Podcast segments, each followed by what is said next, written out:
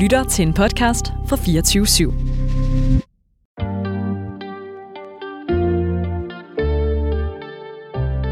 Og så kigger han bare på mig og siger, men jeg er ikke forelsket i dig mere. Jeg elsker dig ikke. Og så kommer der sådan et dyre skrig. Sådan, altså sådan helt inden fra sådan sjælen. Sådan, Hvis du falder og brækker benet, kan du ringe 112. Så kommer der en ambulance og henter dig, og hurtigt er du hjemme igen og i bedring. Men der er ikke nogen alarmcentral at ringe til, hvis det er dit hjerte, der er knust. Derfor har jeg skrevet en bog med de allerbedste råd til at komme videre og lavet den her podcast. Så du ikke er alene. En slags kærlighedsambulance, hvor jeg hver uge inviterer en gæst ind, der har fået knust sit hjerte, men er kommet ud på den anden side og er klar til at fortælle, hvordan de gjorde. Mit navn er Maria Jensel. Du lytter til 112 for knuste hjerter. Velkommen til.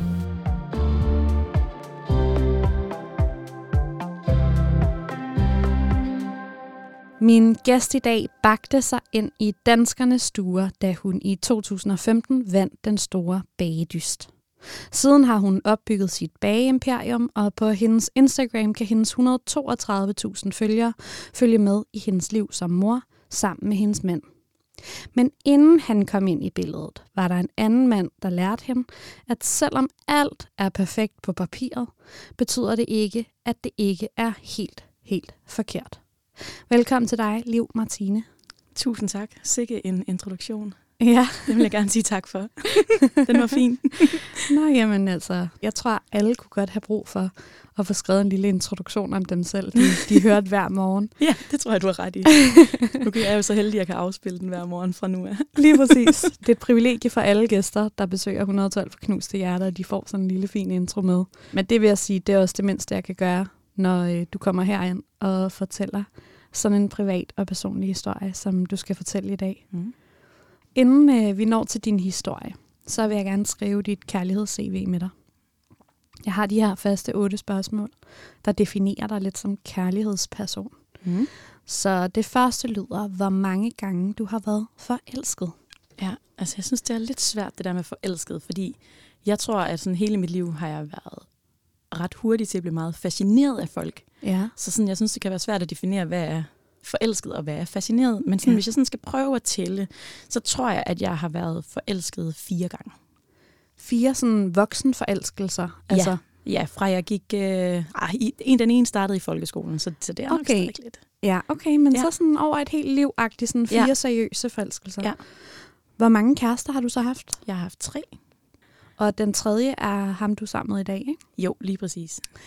Hvor mange gange har du slået op i de her to forhold, der jo er sluttet? Ja, det har jeg en gang Okay, og så en gang, hvor at der er en, der har slået op, slået med op mig, med dig. som vi skal høre om i dag.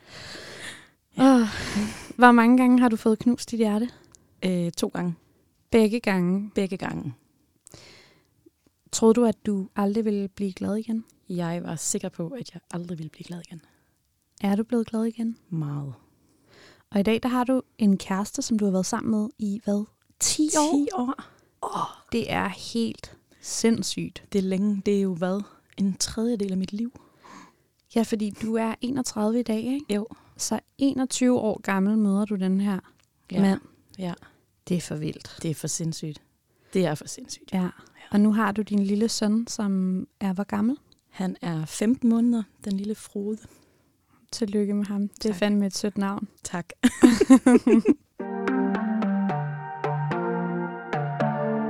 Vi skal jo snakke om den kæreste, du havde inden din mand Yes. i dag. Ja. Et, øh, et langt forhold, og vi spoler lige tiden helt tilbage til, at du møder ham. Ja.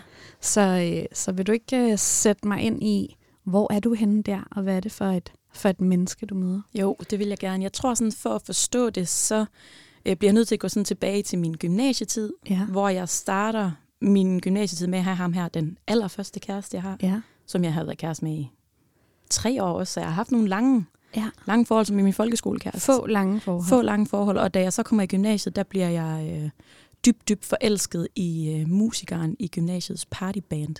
Yes. Yes, og går fra min folkeskolekæreste, og øh, vil bare have ham her, musikeren. Og det lykkedes mig ikke. Øh, vi er sammen, men jeg bliver aldrig kæreste med ham.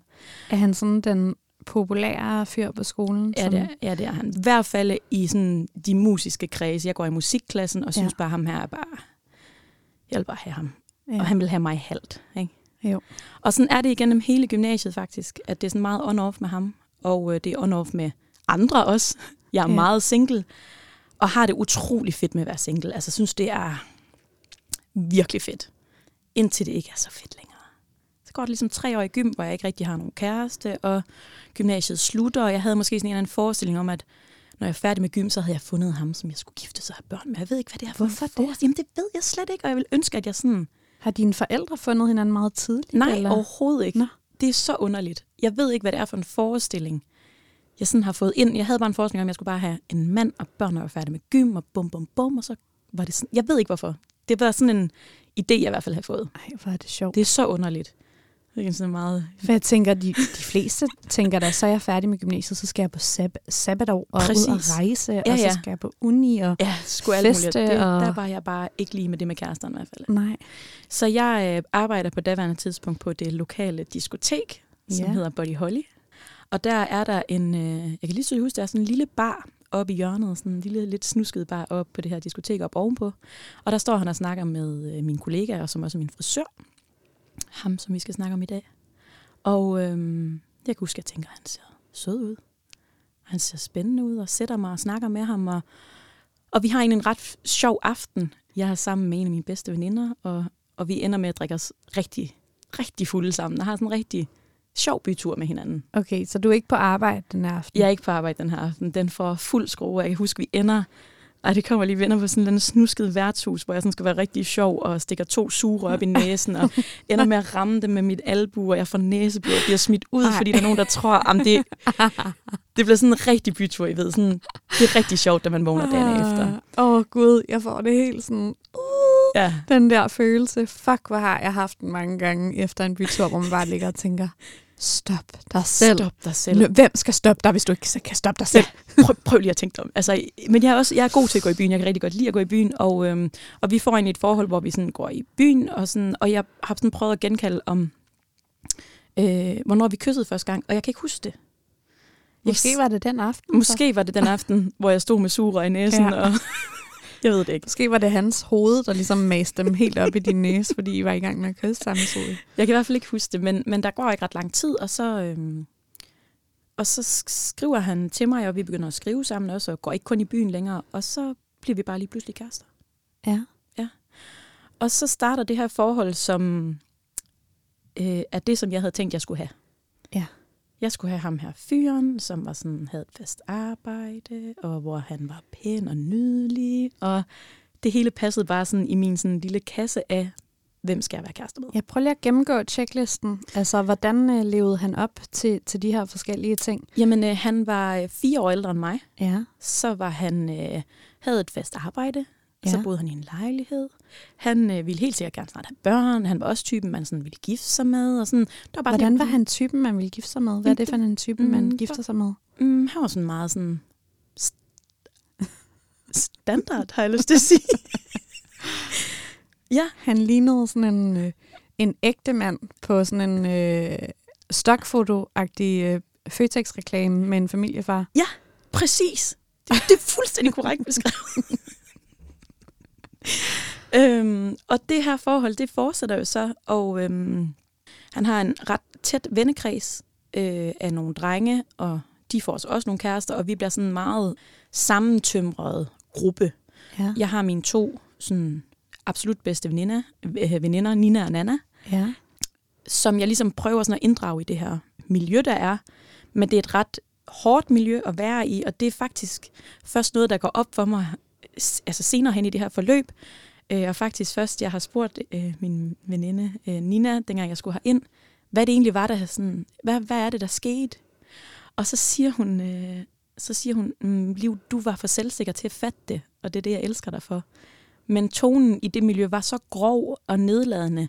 Du grinede bare højere end alle de andre, men, men vi andre har bare ikke lyst til at være i det. det var ligesom ham og hans venner Ja, og gruppe. det var ligesom, sådan en jargon, der var. Ja. Og den var hård. Men ja, nå, så farede jeg det af, og så kørte jeg videre. Ja. Så det var ikke sådan... Det gjorde i hvert fald, at mine bedste veninder lige så stille æbbede ud af den her gruppe. Jeg prøvede ligesom at inddrage dem, fordi de var nogen, der betød rigtig meget for mig, og nogen, jeg gerne ville være sammen med. Men til sidst så endte jeg egentlig nærmest kun med at være sammen med dem og deres kærester. Og de blev mine veninder, og så havde jeg dem faktisk ikke rigtig længere lige pludselig. Uden at jeg egentlig bemærkede det, men lige pludselig var de væk. Hun slettede mig på Facebook, en af dem, da Facebook Nej. Nej. dengang var, var en ting. Jo, og, og den anden, øh, det var Nina, hun slettede mig. Det var bare sådan, når vi skrev, og hun var bare sådan, jeg kan ikke det her. Jeg kan ikke det her. Og, og Nana, hun, det kan jeg faktisk huske, det var en episode, hvor vi havde været til en fest. Øh, hvor vi havde holdt en fest ude i sådan en lille sommerhus, som mine forældre havde. Og jeg havde inviteret øh, min kæreste selvfølgelig, og hele hans den her gruppe, og jeg inviteret Nana og nogle af hendes, hendes søskende, og sådan. Og så, øh, der sker i hvert fald et eller andet tumult med, at der er en nøgle, der ikke kan findes, og hun vil bare gerne videre. Så hun tager en taxa, og så ringer min øh, daværende kæreste til hende og siger, at hun er simpelthen så... Hvad fanden var det, han sagde til hende? At hun var så egoistisk, og han fik, altså, fik sagt nogle rigtig grimme til hende, til hende, som jeg den dag i dag er næsten helt flov over, og kan blive sådan helt ked af at sige, fordi at det bare var så ikke i orden. Og jeg accepterede det bare. Hvad gjorde du? Jeg var bare sådan, jamen det havde han måske ret i. Sagde hun til dig, sådan din kæreste har ringet til mig og sagt de her sindssyge ting? Øh, ja. Jeg blev helt rørt. Hvorfor? Øhm, fordi at, at vi ikke rigtig har snakket om det. Fordi jeg bare sådan var sådan, jamen det var okay. Ja. Accepterer ligesom bare, når man, nu er det jo ham, jeg er kæreste med, og de her veninder, og de, alle dem, der ligesom var i den her gruppe, kunne godt sådan, var ligesom alle sammen sådan, ja, det er hende, der er forkert på den. Ja. Og når der står sådan en gruppe, sådan, så var jeg sådan, ja, jamen det er nok hende, der er forkert på den. Så du indgår altså i det her parforhold med Ja. den her mand, som du har mødt i byen, og han passer øh, på alle de lister, du har opsat i dit hoved for, hvem er det, man gifter sig med. Ja. Og så kommer du ind i hans vennekreds, Ja. Og på en eller anden måde bare lidt overtager hans, hans liv, Ja. og dine egne veninder bliver sådan sorteret fra. Det gør de jo faktisk. Er der på noget tidspunkt, hvor du ligesom tænker, fuck, mine bedste veninder er væk, hvad, hvad er der sket, eller skal jeg ringe til dem, eller... Det der er så underligt, det er sådan, at jeg, det kan jeg slet ikke fremkalde. Altså jeg kan ikke fremkalde, at i det her, vi er bare sammen med den her vennegruppe. Vi er bare sådan en fast gruppe. Øh, og nogle gange får de andre, øh, det kan jeg lige tydeligt huske, det er så underligt. Nogle gange får de andre af de her drenge, de får nye kærester. Og så bliver de ligesom, så bliver de mine veninder, og så de kærester, som de havde haft, bliver ligesom bare sådan, Skiftet ud? Ja. Det er sådan et rotationssystem? ja, og så kan jeg huske, at jeg tænkte, Nå, men jeg vil jo altid være hende, der er her. ja. Så der var bare så mange ting i det der miljø, som jeg synes, der var enormt betændt, men Ja. som jeg først kan se, når jeg sådan nu er kommet sådan helt på den anden side. ja. Og endnu mere, når vi rent faktisk også taler om det, at jeg sådan, oh, wow. Og min mor var også sådan, altså, min, altså sådan både min, jeg har et virkelig tæt forhold til min, både mine forældre og min lillebror. Ja. Særligt min lillebror, han er virkelig sådan alt, ikke også? Og, sådan, og der var bare ikke nogen, der brød sig om ham. Om din kæreste? Nej, der. det var der bare ikke. Altså sådan, de accepterede det, men de synes ikke, at han var særlig rar over for mig. Nej. Men de accepterede det og gjorde deres bedste for at, at være sød og rar mod ham. Men de synes ikke, at han behandlede mig ordentligt. Nej. Nej, det synes de ikke. Altså, det minder mig lidt om sådan, jeg, jeg havde en, øh, en kæreste på et tidspunkt i Grækenland, hvor at, at det, det er sådan et, øh, altså, Danmark er også stadig et patriarkalt samfund, men i Grækenland er det virkelig konservativt, sådan kønsrollemæssigt. Ja. Og der, øh, der var det nemlig, der kan jeg bare huske, at det var fuldstændig som du beskriver det. Det der med, at sådan, nu var jeg hans kæreste, og så kom jeg ind i den her vennegruppe, og så, så, så var det, havde jeg sådan en følelse af, at mig og alle de her andre piger, vi var ligesom, vi var de, dem man kunne udskifte mm. i den her gruppe. Ja. Og derfor så betød vores ord os mindre. Ja. Altså det var Ja. sådan lidt sådan en følelse af at sidde som sådan den stille mus ved siden af den øh, sådan bestemte mand.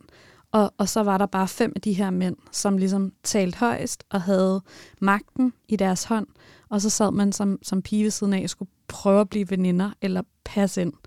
Det lyder meget som, som det der. Det var sådan, den der jargon, den var bare sådan, det var bare drengene, der bare sådan styrede det der show, ikke? Ja. Og så sad vi sådan var med, ikke? Introducerede ja. du øh, din kæreste til din familie, og var ligesom sådan, nu skal du ind i mit liv også, ligesom jeg er en del af denne her gruppe. Så nu skal vi holde jul hos min familie, hos min familie og fødselsdage og så videre, så videre. Ja, altså han blev introduceret for familien, og vi, jeg er 19 på det tidspunkt, hvor vi flytter sammen i en øh, lille lejlighed i noget, der hedder Jernbanegade. Og jeg kan huske, at øh, der var ingen terrasse, og jeg kan huske, der var kun vinduer. Og jeg kan huske, at jeg tænkte, at lige nu der bor jeg, altså der hvor jeg bor nu, det er på en bondegård, hvor der er virkelig Ja. højt til loftet. Jeg kan huske, at jeg følte, at jeg blev. Ja. Husk den der lille lejlighed, jeg kan huske, åh, jeg ville så gerne være derhjemme med mine heste, så det var sådan, at jeg var oppe i lejligheden måske tre gange om ugen, og så var jeg ellers bare derhjemme, så fandt jeg sådan undskyldninger for, hvorfor jeg var derhjemme, og jeg tænker sådan, der skulle dine alarmklokker klokker jo virkelig ringe liv, ikke? At jeg havde ikke lyst til at være deroppe. Jeg fik totalt klaustrofobi af at være der, sådan følte ikke, jeg kunne trække vejret. Jeg kan huske, jeg sad tit ude på, var sådan en lille øh, brostenstrappe lige nedenfor, det var på tredje etage, så jeg kan huske, jeg gik ned ad trappen, så sad jeg bare der og trak vejret. Jeg bare sådan tænker, hold kæft, mand. Hvorfor er der ikke, hvor, altså, hvorfor mærker du ingenting? Hvorfor ser du ikke, hvad der er, der sker? Jeg skulle have lyst til at være der hele tiden. Mm. For fanden, det var første gang, jeg flytter hjemmefra. Og så med den kæreste, som jeg tænkte, jeg skulle bo sammen med, og have børn med og giftes med. Og du har ikke lyst til at være der. Nej. Men det var bare ikke noget, der sådan... Ding, det var ikke noget, der sådan ringede. Nu siger du jo, at du sådan ligesom på papiret kunne sætte hak ved alle de her ting, du havde besluttet dig for i gymnasiet, at, Ja. At når du var færdig, så skulle du ud og finde det her. Og Ja. det fandt du så. Ja. Men hvordan havde du det følelsesmæssigt i den her proces?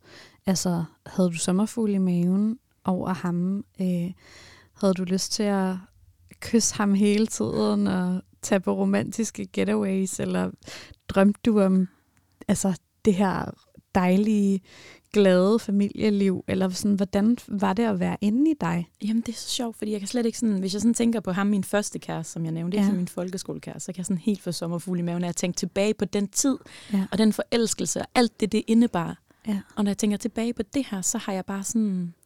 Kan ikke sådan... Jeg ved, jeg kan ikke få noget frem. Og hvis jeg har set ham i bybilledet, så kan jeg sådan heller ikke sådan mærke den der sådan...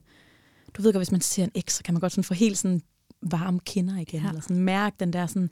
Og jeg kan bare ikke sådan... Jeg kan bare ikke fornemme... Altså, jeg kan bare ikke fornemme det. Og jeg kan ikke fremkalde det igen. Heller ikke, når vi har snakket om det, eller når vi snakker om det nu. Så det, jeg egentlig bliver mest berørt over, det er mine veninder, ikke? Jo. Det er også ret sigende. Ja. Ja. Jeg tænker jo, at det der, det, der plejer at være det første, der er i et forhold, mm. altså før at man begynder at blive mere praktisk anlagt, så er det jo, at man ikke kan holde fingrene fra hinanden, eller Tænker Bare- på hinanden hele tiden. Ja, præcis. sammen. Ja. alle de her sådan startting, ja. Ja. som gør, at man kommer til at blive kærester, Ja. og så bliver det praktisk hen ad vejen. Ja. Men, men var der slet ikke de her ting i starten? Jeg kan, ikke, jeg kan virkelig ikke, altså sådan, jeg har virkelig prøvet sådan at mærke i min krop, sådan vende tilbage til sådan tænke over, hvad var det? Men det eneste, jeg sådan kan fremkalde, det er sådan mere venskabelig relation, og jeg kan, ikke, jeg kan simpelthen ikke, jeg kan ikke fordi der, den der følelse, når man er forelsket, der findes jo ikke noget bedre i hele verden. Men det var bare sådan praktisk. Men, men det er vildt, at altså alligevel, at sådan, den her liste i dit hoved må have været virkelig, virkelig stærk. Altså have varet meget, meget, meget tungt. Den var Siden at du- stærk. Ja. Altså siden at du på trods af manglende forelskelse, bare sådan her, og på trods af en sarkastisk tone, du, der ikke er nogen mennesker i dit liv, der har det særlig fedt med, og, Ja. og på trods af at miste dine bedste veninder, så, så altså sådan, det, der vil jeg jo nærmest sige sådan, det eneste, jeg kan forestille mig, der gør en så skør, at man bliver i sådan noget, det er jo forelskelsen. ja. Fordi den er så kraftfuld en Ja. magt, ikke? Jeg tror bare, jeg, kom, jeg, jeg, jeg prøver sådan at forklare mig selv det med, at sige, at, at jeg kom bare fra gymnasiet, hvor jeg bare, åh, jeg kunne bare, jeg fandt ikke en, jeg ville være sammen med, og der var ikke den, som jeg så måske gerne ville være kæreste med, jeg ville ikke være kærester med mig, og det var bare sådan rigtig mange on-off forhold, bum, bum, bum, og jeg var sammen med rigtig mange i gym. Jeg kan huske sådan, åh, det var så mange forskellige, sådan, jeg sådan florerede rundt omkring, og der var bare ikke rigtig nogen, hvis jeg så gerne fandt nogen, jeg så måske gerne ville være kæreste med, så ville de ikke være kæreste med mig. Og jeg, jeg, jeg, jeg hungrede seriøst efter at få en kæreste. Ja. Det var så underligt. Og han ville gerne være kærester med dig. Og han ville gerne være kæreste med mig. Var han forelsket i dig? Det ved jeg ikke. Det ved jeg ikke. Det ved jeg helt ærligt ikke. Jeg, jeg kan ikke sådan huske, at vi har kigget på hinanden og været sådan rigtig forelsket. Jamen, det er så vildt, når jeg siger det højt. Fordi I er jo sammen i hvad? Fire år? Ja, vi er sammen i fire år, men jeg kan huske, at jeg vil gerne øh, til Australien og have et øh, semester i forhold til min uddannelse, og spørge, om han vil med. Og det vil han godt. Og så rejser vi til Australien sammen. Jeg kan sådan huske, da vi kommer der ned og vi har rejst i ja, de her 24 timer, og vi, vi lægger os til at sove, og det er sent, og jeg kan bare huske, at jeg vågner om natten sådan, og bare sådan, åh, jeg kan bare sådan, hvad fanden sker der? Jeg kan bare slet ikke trække vejret, og tænker bare, fuck, jeg har bare hjemmevæg. Altså sådan ægte hjemmevæg. Sådan hvor man tænker, det kan jeg. Altså jeg kan ikke, jeg kan ikke blive her. Jeg kan huske, jeg går ud i sådan der sådan en lille have, går jeg bare sådan rundt i sådan nogle cirkler, ringer til min mor og siger, jeg, jeg ved ikke, hvad jeg skal gøre. Jeg ved simpelthen ikke, hvad jeg skal gøre. Og hun bare sådan, prøv at høre her, drop det der semester, og så kom hjem. Og så finder du ud af det med skolen, når du, når du er færdig med det. Og jeg er bare sådan, det kan jeg ikke. Og der er jeg igen, min hjerne er bare sådan, bum, det har jeg gjort, jeg skal have den her uddannelse, det er det, jeg gør. Ja. Så jeg, sådan, jeg, jeg bliver i det her, og det, jeg kan huske allerbedst fra den tur, det er, at da vi skal hjem, der tager vi hjem slut december, og der skal vi mødes med en af mine veninder i Thailand, og det er det, jeg kan huske aller, allerbedst. Det er, at vi er i Thailand, og vi bare drikker os så fulde, og jeg kan huske, at vi er på Koh Tao, og vi fester med bare tær, og jamen, det er bare sådan, det er det, der står sådan stærkest for mig i den her. Og alligevel, på trods af det, så da vi kommer hjem, så tænker jeg, Nå, når vi kan klare sådan en tur til Australien, så kan vi da klare alt. okay. Liv. Altså, øh, når der ikke er særlig meget kærlighed i den her relation, Ja. og I alligevel er sammen i fire år, Ja. er der så mange skænderier, eller sådan, det er jo svært at være i et parforhold, det kræver jo meget kommunikation at blive sammen i så lang tid. Ja, men jeg mindes slet ikke, at vi sådan har skændtes. Eller sådan. Altså, snakker I overhovedet sammen? Jamen, det, det, det, det kunne man jo godt stille sig selv et spørgsmål. Og det synes jeg, vi gør, men jeg tror, at vi ender med at have en ret venskabelig relation, Ja. hvor der ikke er super meget kærlighed. Og det tror jeg, vi ender med nærmest fra start. Altså, vi skulle have haft det sjovt i byen, vi skulle have danset, vi skulle have drukket os fulde, vi skulle være blevet venner, og så skulle jeg bare, så skulle det have været det. ja. Det skulle det. Og så skulle jeg have været single, og så skulle jeg være flyttet til Aarhus eller København. Det gør så, at du passede rigtig godt ind i hans billede af, hvem der øh, skulle være hans kone. Ja, det tror jeg, jeg gjorde. Altså, det, det lyder lidt som om, I begge to har mødt hinanden på et tidspunkt, hvor I søgte noget meget øh, specifikt og var meget klar til at blive supervoksne Det tror jeg, på 0,5. det tror jeg er fuldstændig korrekt. At han var også på et tidspunkt, hvor han også bare lige stod og manglede mig. Ja. Ja.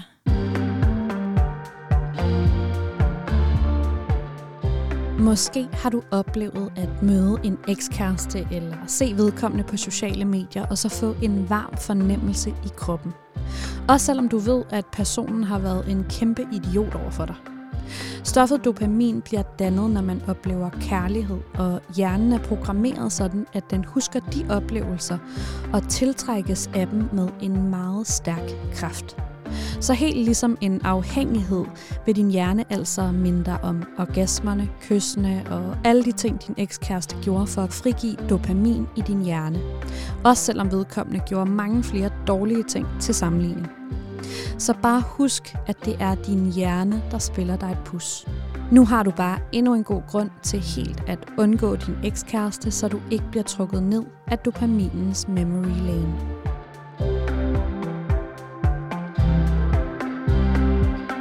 Så tager I hjem fra Australien, ja. Og når du siger, at du har hjemmevæg, er det ja. Så bare Danmark, eller er det din mor, eller hvad, sådan, hvad var det, du gerne ville hjem til? Primært min familie og hjem. Altså, Ja. jeg skulle bare hjem. Ja. Det var bare sådan, det var sådan en, en ud af kroppen. Altså, det var sådan hele min krop. Altså, det var sådan, det var sådan, som om, at jeg ikke kunne få vejret. Altså, sådan de første uger var sådan, jeg tænkte, det tror jeg ikke, jeg kan det her. Altså, du ved, det var, det var så overvældende. Så vender jeg jo hele tiden tilbage til det her, som jeg også har snakket med min mand om, hvis det havde været ham, jeg havde været afsted med, ikke? Ja. så havde det jo været fuld, altså så havde det jo været vores livs oplevelse. Men det er også derfor, jeg spørger, fordi at hjemve, Ja. altså, øhm, jeg tror for mange, der er i et parforhold med en person, de elsker, Ja. der ved man, at det nærmest er ligegyldigt, hvor man er. så man føler har. man sig Mm. hjemme, når man er sammen med sin kæreste. Lige præcis. Det er det, der er hjem. ikke? Ja, præcis. Ja. Altså, og så kan man flytte rundt, øh, som man nu gør i løbet af et liv. Ja. Men, men så længe, hvis ens kæreste bor i den anden ende af verden, Ja. så har man hjemve, ikke? Præcis. Og det er jo det, det var, jeg skulle jo føle den der følelse, ikke? Det Ja. ja. skulle jo være mit hjem, det skulle jo være min tryghed, det skulle være min havn, det skulle være, det skulle være der, jeg gerne ville være. Så kommer I hjem fra Australien. Ja, så kommer vi hjem fra Australien, og jeg er stadigvæk i den her klokke af det her med, at nå, så kan vi jo klare alt, ikke? Og bum, bum, bum, og jeg får mit øh, sådan fritidsarbejde tilbage, og er på arbejde en søndag, og øh, har sådan fri ved ni tiden, kan jeg huske. Og jeg kører hjem i min øh, bil. Jeg har sådan en gammel Toyota Corolla, som jeg elskede meget højt at køre afsted, og der er en CD-optager, kan jeg huske. Det var de sådan old school, så kan man sådan, øh, CD ind og høre ret tit sådan noget trampmusik, sådan rigtig, rigtig skøjet tramp, og jeg Ja. elsker det. Og har bare kongehumør, jeg er hjemme, og alt er bare, det er en måned efter, vi er hjemme.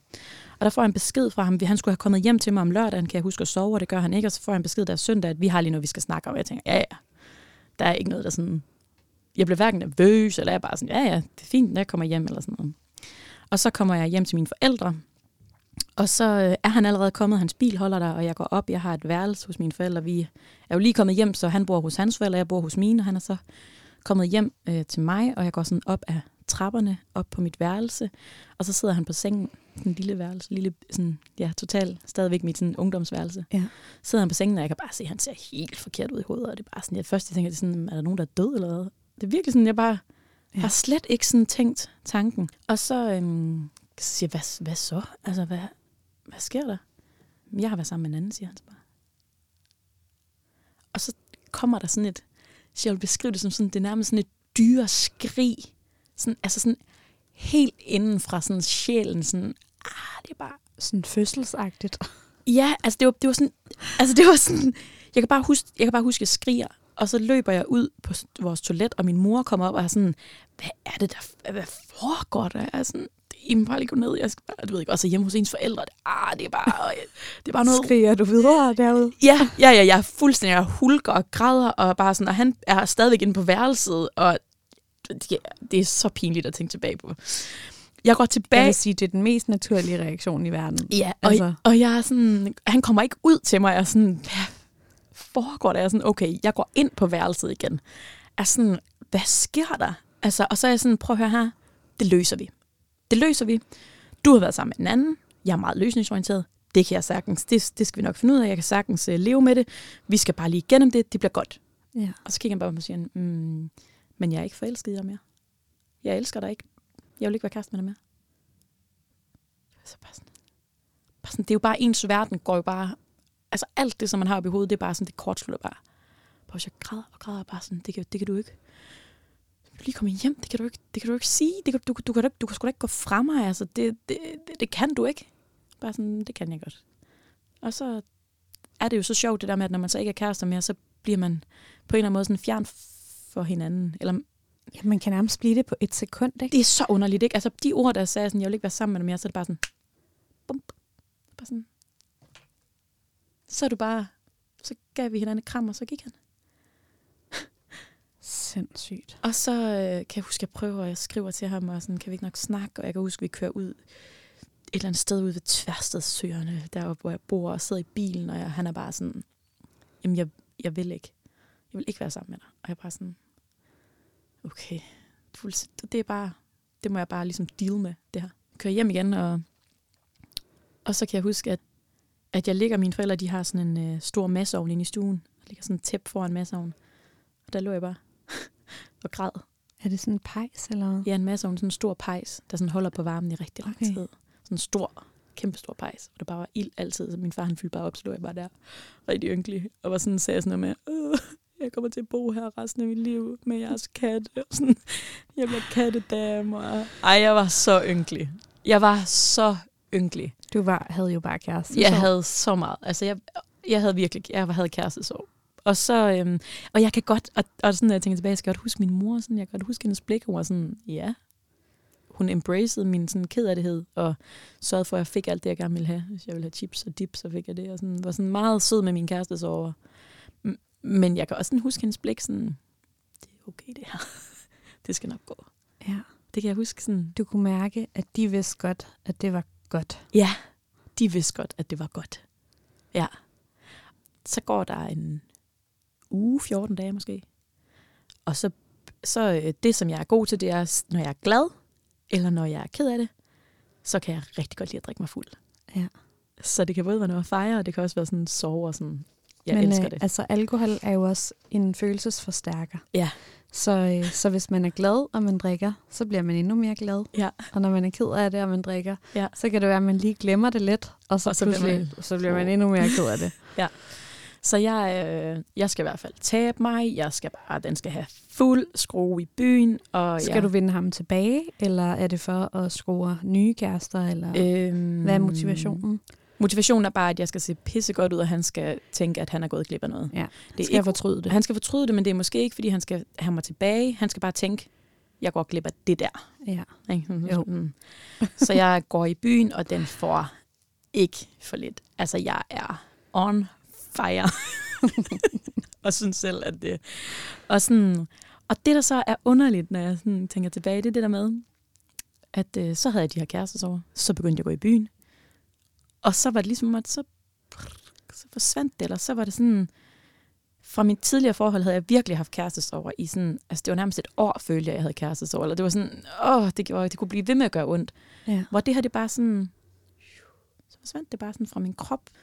Kan du huske, hvornår at du følte sådan, nu lettede det, nu... Jamen det, der er så underligt, det er, at der går en uge, hvor jeg er virkelig ked af det. Altså virkelig ked af det. Jeg ved godt, det der med, når man vågner, så tænker man, åh, oh, ja, bare det havde været en drøm. Ja. Ikke? Den her, mareridt. ja, bare det været mareridt, og det hele er godt. Og, og så efter den her uge, så begynder jeg sådan at snakke med min mor om det, og sådan, kan godt sådan høre sådan, mm, at den havde hun set komme, eller hun havde sådan været sådan, det er der, vi sådan er ved at være ja. kommet til. Og så begynder jeg at gå i byen med mine veninder, og så, så sker der faktisk også det, at jeg øh, kontakter øh, hende veninde, som havde slettet mig på Facebook, Ja. og ansøger hende igen. Dengang brugte vi meget Facebook. Ansøger hende som min ven, for at jeg kunne skrive til hende på Er Messenger. det efter en uge? det er efter en uge, ja. Ja. Ja, skriver jeg til hende. Hej Nina, du skal vide, at jeg er rigtig ked af det. Jeg kunne vildt godt tænke mig at snakke med dig og forklare, og du skal vide, at, at mig og min daværende kæreste, vi er gået øh, fra hinanden. Og så skriver hun, at det må jeg gerne. Og så kommer jeg op til hende, hun bor i en lille lejlighed, øh, hvor man sådan kommer ind, der er sådan en lille bitte gang, og så kommer man nærmest direkte ind i køkkenet, og der står hun inde, og hun er bare iskold. Hun er bare sådan... Nu er det hendes tid.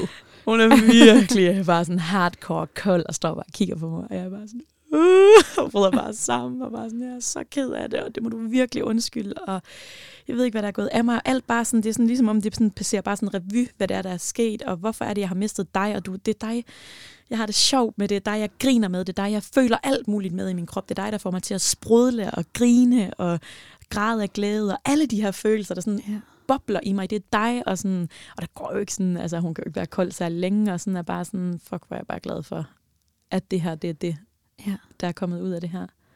Og så starter vi bare med os at gå i byen, og du ved, vender sådan tilbage, det er bare sådan fuldstændig duk, så er vi bare tilbage i sådan den der jargon, vi havde. Det er det, der er fantastisk ved venskaber, ikke? Jo. Det er, at de jo faktisk netop kan det der. Ja. Altså, de kan holde pause Ja. og stoppe, og så starte fuldstændig, hvor de slap. Det var som om, at der ikke var gået en eneste dag.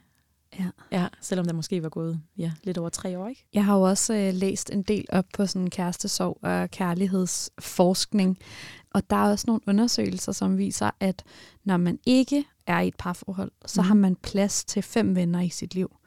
Og sådan statistisk set, når man så er i et parforhold, så har man kun plads til tre. Og det har jo sikkert både noget sådan helt praktisk med tid at gøre, Mhm. mm-hmm. at det tager jo bare lang tid at, have, altså, at være sammen med en kæreste og, Ja. og, og passe et parforhold. Men jeg tror også, det har vildt meget at gøre med, at man jo ændrer sig, altså Ja. når man får en kæreste. Ja. Så tilpasser man hinanden, eller også tilpasser man sig selv den kæreste, og hvis ja. det bliver for meget, så, så, er der jo, så er der jo virkelig nogle gode venskaber, man kan miste ja. I den proces. Helt vildt. Og heldigvis få tilbage. Ja. Ja. Ja. Det, det ved jeg bare, at der er så mange lyttere, der, der sidder også og har oplevet det der. Altså, Ja. venindebrud, også netop i forbindelse med Ja. kærestebrud. Ja. Altså, Jeg tror bare virkelig sådan, åh, jeg vil virkelig gerne, at dem, som der lytter med, at man sådan, altså man virkelig tænker sig om. Altså, fordi det kunne være, at hun ikke ville have været min veninde igen. Det kunne jo rent faktisk være, at hun havde sagt, nej, Ja. det, du sårede mig simpelthen for meget. Man skal passe på dem, ja. de kære veninder. De er guld værd. ja. Ja. Hvad med hende den anden? Øhm, jamen, det starter lige så stille igen. Hun er, hun er flyttet til København øh, og studerer dyrlæge, og, og det, der så sker, det er jo så, at jeg kommer ind i hele det her øh, mediehalløj med bagedysten, og får en masse job i København. Og øhm, gør så, at jeg... Altså, vi har sådan altid haft on-off kontakt, men jeg kan godt mærke, at da jeg var kæreste med ham, var kontakten der ikke. Og skriver sådan til hende, om jeg kunne sådan sove ved hende, og sådan prøver sådan igen, og sådan... Og så starter det bare fuldstændig også som det andet, at hun er bare sådan, jeg, vi har faktisk ikke snakket om det. Sådan, ikke sådan rigtigt, men, men, øhm, men det bliver faktisk sådan, at, at, øh, at jeg bare starter med at, at bruge rigtig meget tid i København, og det gør jo så helt automatisk, at sådan logistikken, at vi er mere sammen, Ja. og så får vi bare fuldstændig den samme relation tilbage, og i dag der er hun øh, flyttet til Nordjylland og bor fem minutter fra mig, og ja, og hun er stadig min bedste veninde. Hvornår i den her kærestesorgsproces? Fordi lige nu der har du fortalt, at den første uge, der har du helt klassisk filmagtig kærestesorg. Ja. Ligger og græder foran øh, pejsen og spiser chips med dip. Og ser Sex and the City. Den lyd, den minder mig sådan, den her... Dun, dun, Det er en kærestesorgslyd. Fuldstændig. Fedt. Ja. Og så efter en uge, så begynder du at kæmpe for at få dine veninder tilbage. Ja. Og, og det lykkes for dig, Ja. og du begynder at feste helt vildt. Ja. Og danse, og øh, prøve at tabe dig, og, og også sådan jo på en eller anden måde ret klassisk Ja. øh, Fuldstændig. reaktionsmønster.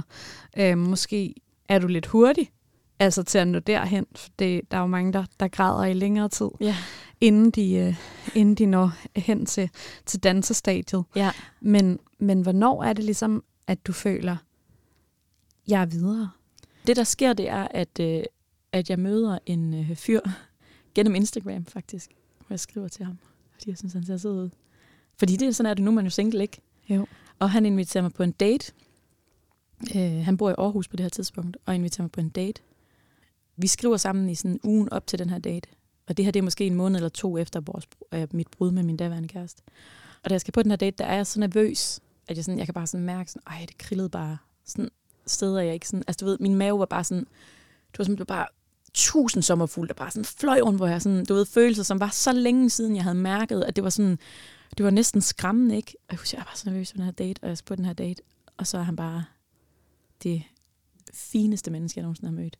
Og jeg kan ikke stoppe med at tænke på ham. Altså, jeg tænker på ham hele tiden. Og jeg kan huske, at jeg kørte til Aarhus. Altså, jeg bor i Jørgen, der er to timer til Aarhus. Jeg kan huske, at jeg kørte til Aarhus. Jeg kan finde på at køre, sådan, når han er fri fra arbejde klokken 10, så kørte jeg bare for at være sammen med ham i en time. Og han var bare han var bare alt det, som den anden ikke var, og alt det, som jeg skulle have. Og det er jo så også min mand i dag, og ham, som jeg er gift med, og har Frode med. Og, og jeg tror egentlig, at jeg kom ikke over min daværende kæreste, fordi jeg fandt en masse...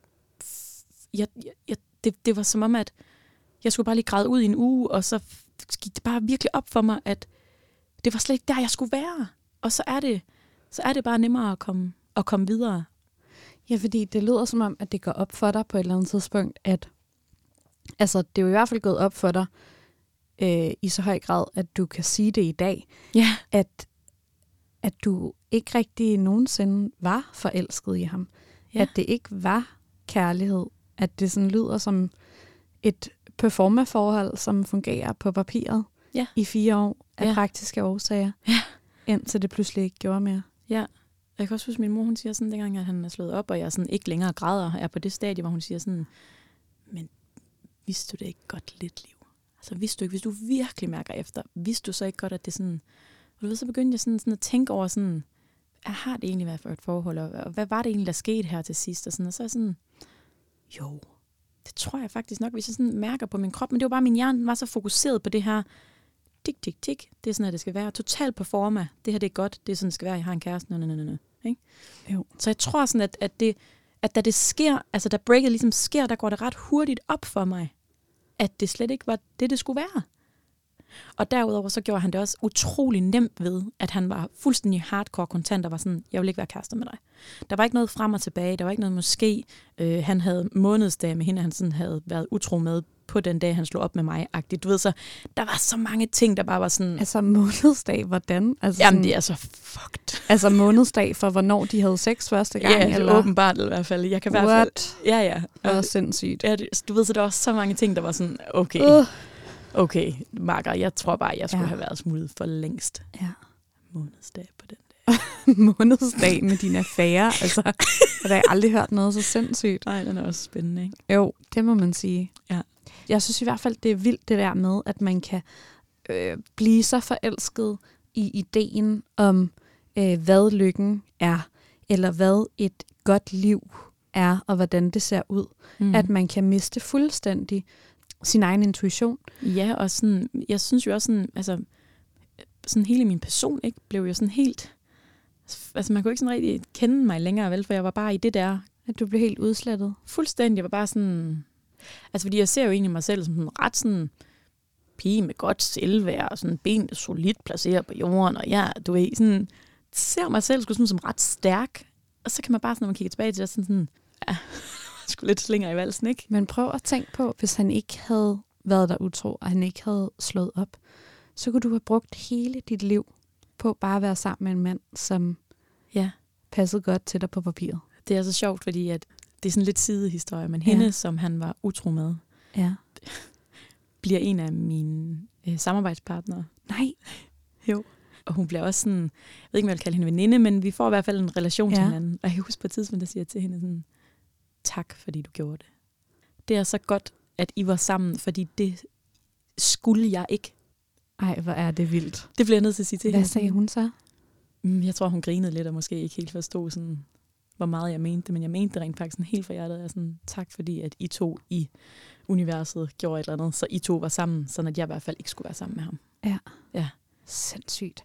Men det, det prøver jeg virkelig også altid, altså at tænke i de sådan, de objektivt set forfærdelige situationer, man kan have oplevet med, med kærester, ekskærester, som, som ikke har behandlet en godt, at sådan, alle de der ting har ført en videre til den næste forelskelse. Ja, der er helt sikkert, altså jeg går meget efter, at der må helt sikkert være en mening med, med alting. Og det var meningen, at, at han skulle gøre det, fordi ellers så havde jeg bare gået fuldstændig med skyklapper på, og havde nok været sammen med ham den dag i dag også. Ja. Den, man tugter, elsker man, fik jeg altid at vide, at de voksne drengene drillede mig i skolegården. Både da og nu synes jeg, at det er en meget nem og forsimplet generalisering. Men forskning fra Virginia University viser, at kvinder faktisk er mest tiltrukket af mænd, som er svære at afkode. Kvinder kan ifølge studiet altså bedst lide de mænd, der ikke direkte fortæller dem, at de kan lide dem.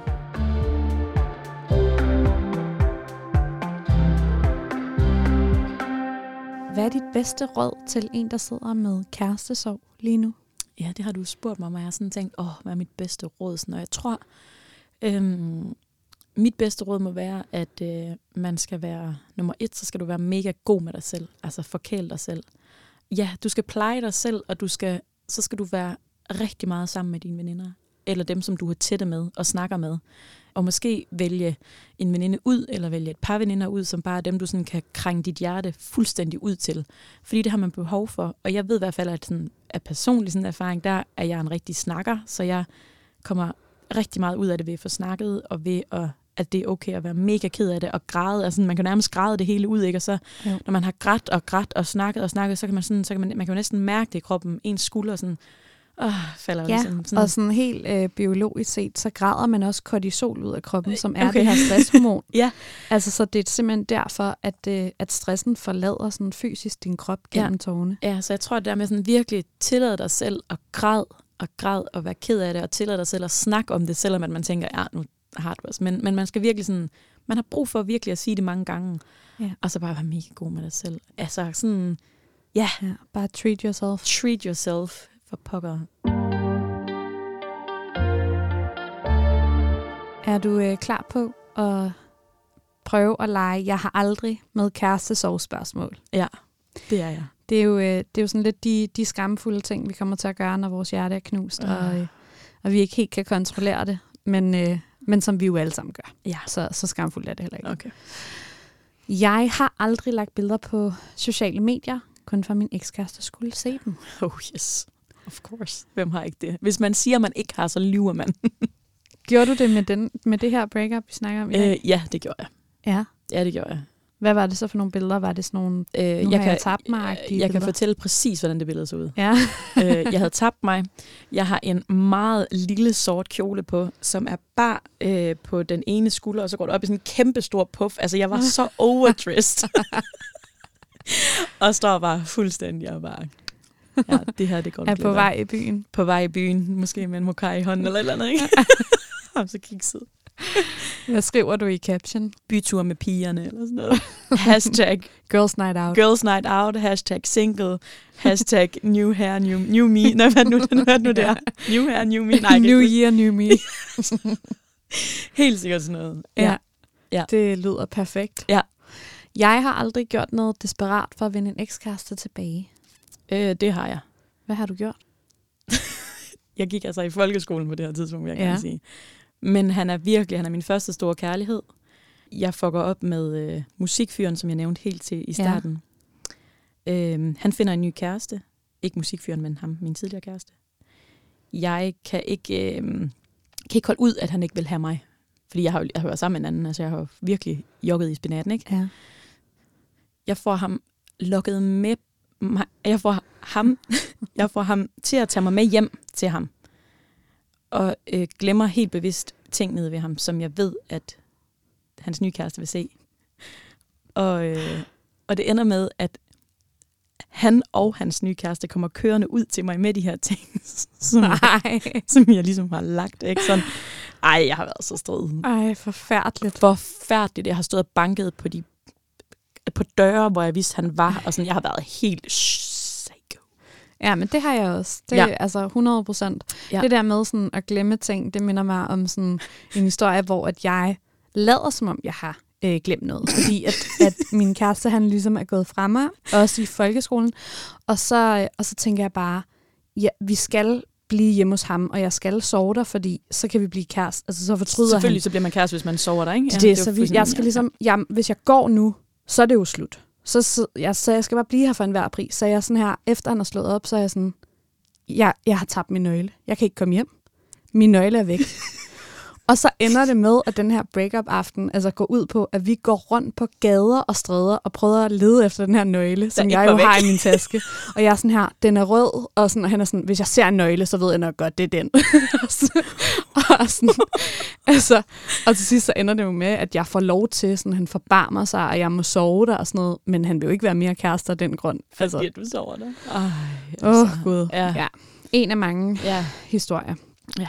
Jeg har aldrig fået en tatovering sammen med en kæreste. Det har jeg ikke, nej. Jeg har Kunne du finde på det? Nej, jeg er slet ikke til tatoveringer. Nej, okay. Nej, så det kunne jeg ikke finde på. Hvad med din øh, mand i dag? Tror du, han ville synes, noget var sjovt?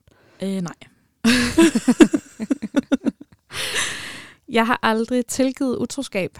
Øhm, jo, det har jeg jo så. Det gjorde jeg jo i den her historie, ikke? Jo, men I nåede ikke at være sammen igen efter Vi nåede det. ikke at være sammen Så igen. Du har ikke haft et, et forhold, hvor du ligesom skulle være i relationen efterfølgende? Nej, men det har jeg sådan...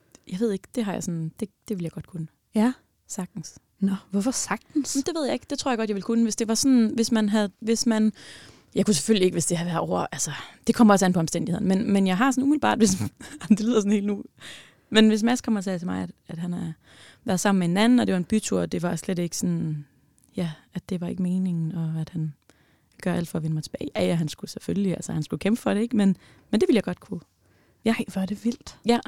Det er vildt, at du siger det sådan så selvsikkert. Ja, det er der også mange, der synes, når vi, sådan, hvis vi kommer ind på Ja. det, hvis jeg sidder i en, ja, en social sammenhæng, og folk ja. Er sådan, hvad, det kan du da ikke bare sige? Sådan, "Mm, det kan jeg godt. Sådan har jeg det. Det er godt nok vildt. Det ja. synes jeg. Ja. Altså, jeg håber lidt, at Mads ikke lytter med nu, så han ikke får nogle gode idéer. Var fripa- nemt. fripas. Ja, præcis. Nå, men det var bare fordi, du sagde Du jo sagde faktisk... i den der podcast, Ja. at, så kan jeg komme ind og fortælle, om det knuste i Ja. Nej, 7 9 13. det, det sker ikke. Nej. Jeg har aldrig beholdt en fysisk ting, som jeg ikke kunne give slip på, som minder mig om min ekskæreste. Mm. Ja, altså jeg kan huske, at dengang jeg var kæreste med min folkeskolekæreste, det har jeg hele tiden vender tilbage til. Det Ja. var sådan min, min first true love, ikke? Ja. Øh, der havde jeg billeder, altså, i, i, altså, det har jeg stadigvæk, det ligger nok stadig op på mit barneværelse, men der havde jeg billeder i sådan nogle rammer af mig og ham. Og dem gemte jeg. Altså, jeg kunne aldrig nogensinde finde på at smide dem ud. Nej. Det kunne egentlig være sjovt at finde dem igen. Kærestebreve fra ham. Kunne jeg Ja. at gemme. Så Ja. dejligt. Ja. Det, jeg er altså også glad for, at jeg ikke har smidt de der øh, ting ud. Også Ja. selvom man i øjeblikket måske har følt, at det er, det mest, det, det er den mest ulykkelige kærlighedshistorie i verden. Præcis. Så over år, så kan selv de værste historier pludselig blive smukke eller gode, eller et eller andet. Der, der sker et eller andet i en, Ja. i mange af de her fortællinger. Ikke? Jo, og jeg, sådan, jeg kan huske, at jeg havde sådan, hvert år, når man gik i skole, så havde jeg sådan en årskalender. Og der i står der bare, altså det var sådan min dagbog nærmest, ikke? Der står så mange Ja. ting, og sådan, står, hvor jeg har tegnet alt muligt. Det har jeg også gemt, og det synes jeg er, det er virkelig sjovt at se tilbage på. Ja. Jeg er glad for, at jeg ikke har brændt det. Og sådan. Præcis, Ja. ja. men jeg vil også sige, det er også en rigtig god idé netop at lægge det op på loftet, eller øh, ud i et eller andet depot, eller hjem til sine forældre i en kælder, eller sådan. Fordi når man står midt i det, så kan man jo slet ikke holde ud og se på Der er det. ingen grund til at, at pine sig Nej. selv, vel? Og blive ved med at kigge på det ikke. der. Sådan, væk med det, op i en kasse, men lad være med at smide det ud. Men gem Ja, det, og så Det kan være lige pludselig, at du synes, øh, ja. at du bare får, får en god følelse i kroppen, når du kigger på det. lige præcis. Så ved man i hvert fald, at man er videre. Ja. Jeg har aldrig fortrudt, at jeg ikke selv slog op. Øh, jo. Jeg ville gerne have slået op med min tidligere kæreste. Vil du gå så langt og sige, at du gerne bare slet ikke ville være blevet kærester? Øh, ja, det vil jeg godt gå så langt at sige.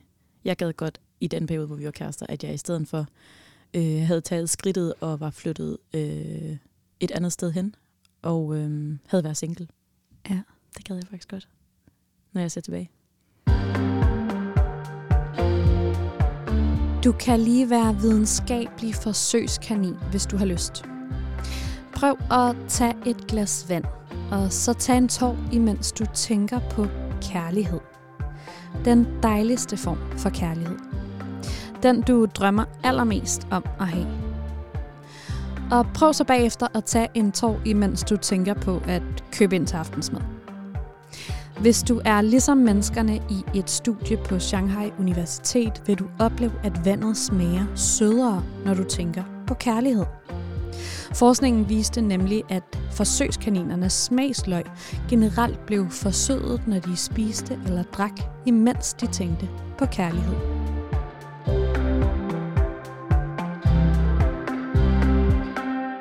Nu skal vi nå det allervigtigste Ja. overhovedet. For der sidder jo rigtig mange mennesker lige nu og har kærestesorg Ja, nej, det er så og føler sig mere eller mindre alene i verden, og det er jo dem, vi skal prøve at hjælpe. Så nu tager vi lige et par spørgsmål, ikke også? spændende.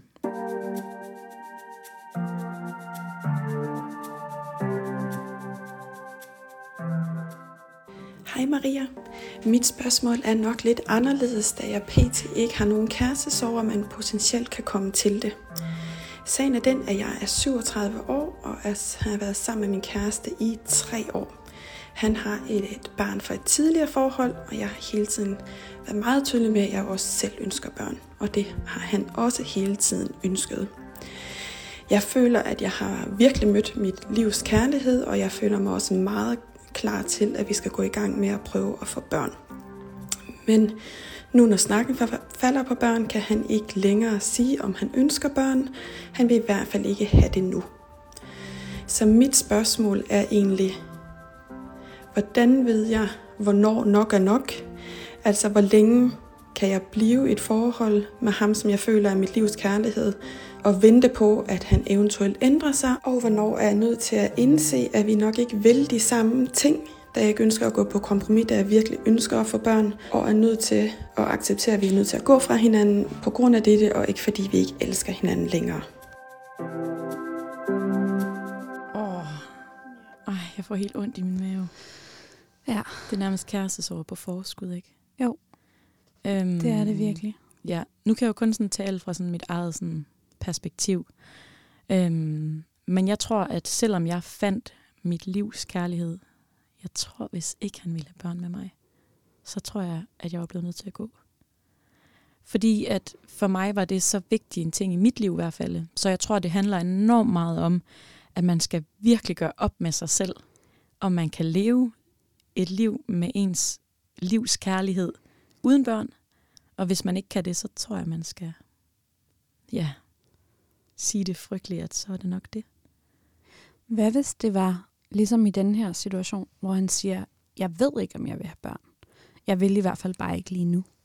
Så tror jeg, at øh, det kom nok også an på, hvad for en alder jeg var, tror jeg. Men jeg vil i hvert fald ret gerne, fordi sådan er jeg som menneske, at så vil jeg gerne sådan have sådan en deadline på, eller sige, okay, ja. jeg vil rigtig gerne have børn inden for de næste tre år. Hvad tænker du om det? Altså, så man ja. ligesom sådan, var sådan mere sådan konkret i det. Øhm, og så synes jeg også, at det er vigtigt at tage den snak med, med ham og sige, prøv at høre her, det er så vigtig en ting for mit liv, så jeg har brug for, at du er mere tydelig omkring det her, og ikke bare siger, det ved jeg ikke. Og hvis du siger, det ved jeg ikke, for ligesom at pakke ind, at du egentlig i virkeligheden ikke vil det, fordi det er den følelse, jeg godt lidt kan få, hvis man siger, jeg ved ja. ikke rigtigt, om jeg vil have børn. Er det så ikke mere sådan for at forskåne, og det, man forskåner jo slet ikke, selvom at man måske i virkeligheden gerne vil det. Nej. Øhm, men jeg tror, jeg ville sådan sætte mig ned og være sådan ret klar i spyttet, og være sådan, jeg vil rigtig gerne have børn. Hvad vil du? Og ja. jeg kan ikke bruge, det ved jeg ikke til noget. Jeg har brug for at vide, om det er inden for, om du kan sige det inden for en tidsramme, eller om det simpelthen er, fordi du tænker, at du ikke vil have børn. Fordi det, ja, det, ja jeg vil, jeg vil have sådan tydeligere, ja. øh, hvad kan man sige, statements. Ja. Det vil jeg helt klart også. Ja. Altså, jeg, jeg vil også råde hende til at sige, øh, du bliver simpelthen nødt til at tage en seriøs snak med, ja. med den her øh, mand. Altså, som, som måske siger, for det første en snak om, hvad er det, han er i tvivl om. Ja.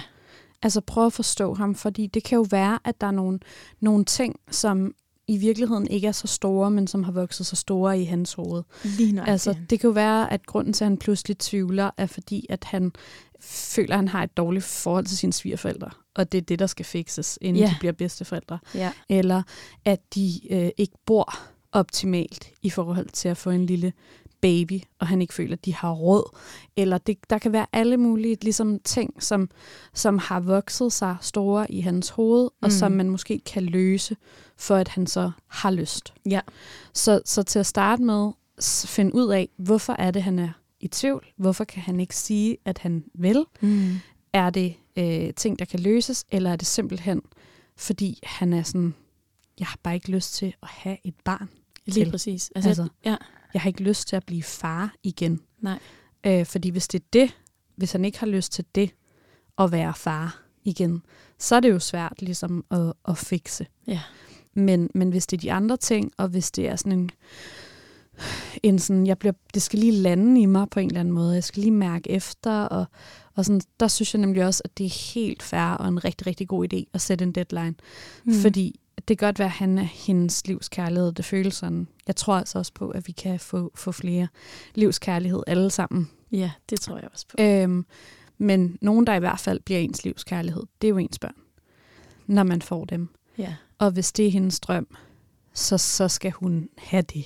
Lige præcis. Altså, for ellers så kommer hun til at fortryde det, hun kommer til at tænke på det resten af livet, og hun kommer sikkert også formentlig til at bebrejde ham for, at han var skyldig, hun aldrig fik børn, og så er det heller ikke et særlig fedt forhold at være i. Nej. Så måske mærk efter, efter den her snak, hvad end I nu når frem til, er grunden til, at han er i tvivl, så sige, okay, men jeg kan vente i et halvt år eller et eller andet. Mm. Eller jeg kan vente de to måneder øh, med at få svar ja. øh, på det her, så du har så så lang tid til at tænke over det. Ja. Og så må du simpelthen give mig et svar. Ja. ja eller nej, og så må vi se. Lige præcis. Det er jeg meget enig i. Huh, selvom det er fandme hårdt. Altså, uh, det... jeg får det helt utilpas, ikke? Altså, for søren, hvor ja. er det bare... Ja, det er hardcore, det der. Og det kan jo også godt være, altså, hvis, hvis hun også er, er hans livs kærlighed, så, så kan det jo også godt være, at når hun tager en alvorlig snak med ham, og forklare ham, hvor vigtigt det er for hende, mm. at det også sætter en større lyst i gang hos ham, fordi at han gerne vil være sammen med hende, ja. og ikke vil miste hende. Ja, og også det der med, jeg tror, det er så vigtigt, at det ikke bliver sådan, altså snakken ikke bliver sådan, hvad kan man sige, katten om den varme grød, ikke? Altså Nej. det bliver mere sådan, nu snakker vi om det, det er det her, jeg virkelig gerne vil. Jeg elsker dig, du er mit livs kærlighed, præcis ja. det, som hun siger, jeg vil så gerne have børn, og jeg vil have børn med dig. Ja. Altså sådan, det her det er det, jeg vil. Ikke noget med, om hvad tænker du? Eller sådan, mm. Bare sådan helt hånden på hjertet. jeg vil det her med dig. Ja. Hvad vil du? Ja. Ikke? Jeg har i et års tid været i en meget usund relation med en fyr, der knuste mit hjerte om og om igen. Vi har aldrig været kærester, men havde et ret intimt forhold til hinanden på flere måder. I det år har vi skiftet mellem at ses regelmæssigt og slet ikke at snakke sammen. Det var følelsesmæssigt kaotisk, hvor han både fik mig til at føle mig tryg, beundret og speciel i nogle perioder, og ligegyldig, uintelligent og intet værd i andre perioder.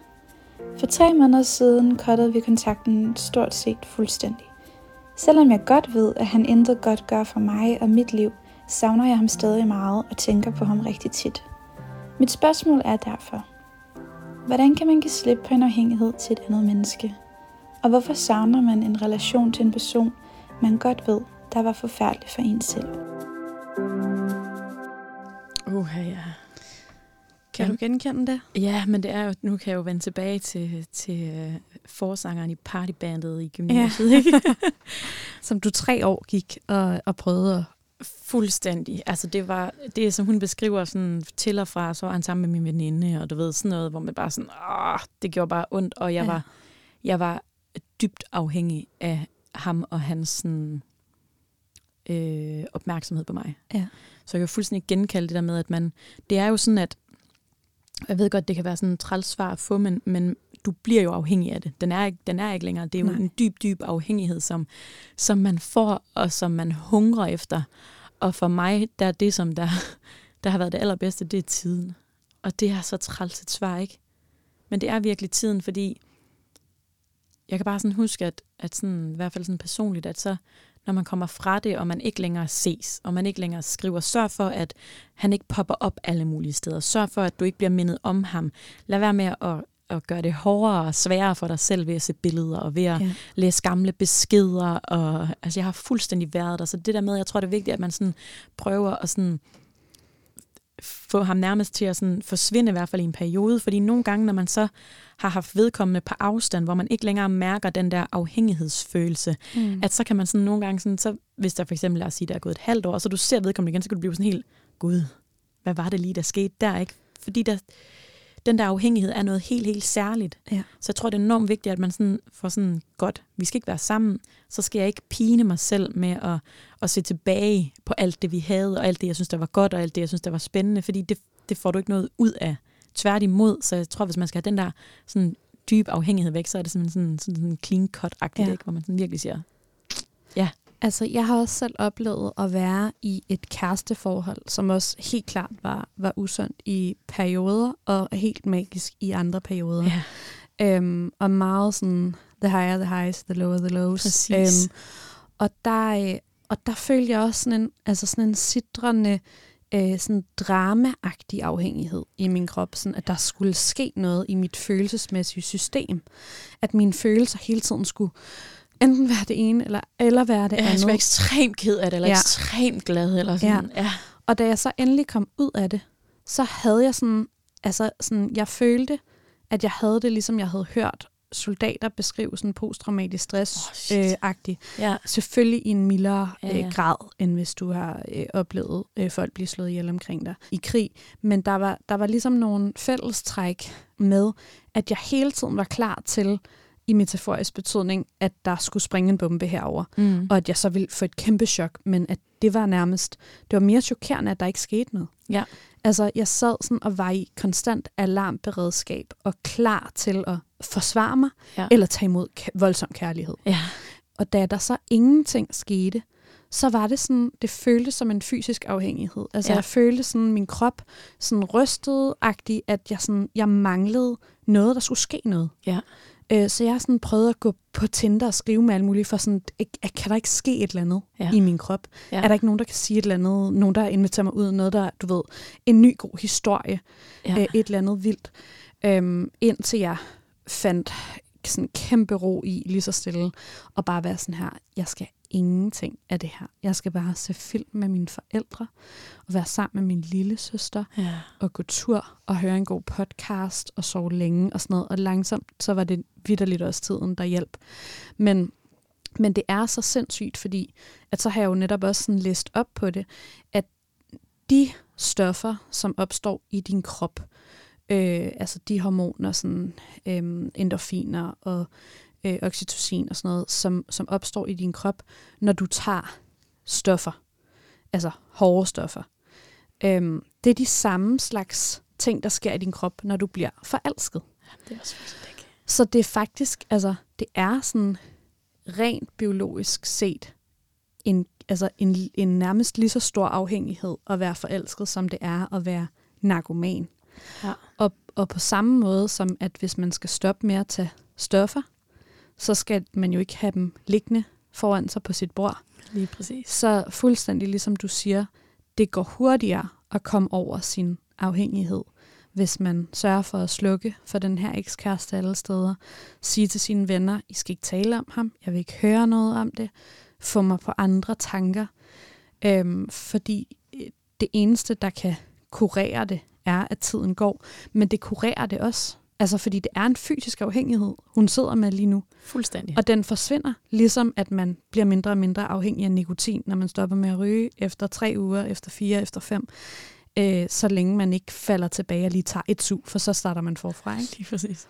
Altså, det er vidderligt det samme, og det er så sindssygt Ja, det at er, forholde sig det er til. sådan helt uhyggeligt, ikke? Altså, at man, Jo. man kan godt forstå, at kærestesorger virkelig er en ting, ikke? Altså, det er noget, der skal virkelig skal tage seriøst, fordi Ja. at det gør bare så ondt, ikke? Jo. Og fordi de her stoffer, som sker, som ligesom opstår i din krop og gør dig så glad, når du så får de her komplimenter, når du får kærlighedserklæringerne, at, at det sådan, det, det husker din krop så meget, at så ignorerer den de her nedture, når du så bliver udsat for alt muligt dårligt. Ja. Så føles det bare nærmest endnu bedre, når du så får komplimenterne Ja. og får kærligheden. Ja. Og det er det samme igen med stofferne. Altså hvis du, når du får de her nedture dagen efter, sådan, jo jo, men, men det var jo så fedt, Ja. da jeg var oppe. Ikke? Ja. Det, det er bare fuldstændig, som du siger, altså tid. Ja. Og så hvil i, ved, at det er en fysisk afhængighed, din krop går igennem. Fuldstændig, hvis du skulle stoppe med at ryge. Det går over. Det går over. Lad tiden øh, hjælpe dig, og så bare få alt omkring det og jer og ham. Det skal bare ryddes, fordi så går det hurtigere. Præcis. Lev Martine, tusind tak, fordi du ville øh, komme i dag og fortælle din hjertesorgs historie om et langt, langt, langt nærmest performeforhold. Ja, tusind tak, fordi jeg måtte være med. Det har været en kæmpe ære at få lov til.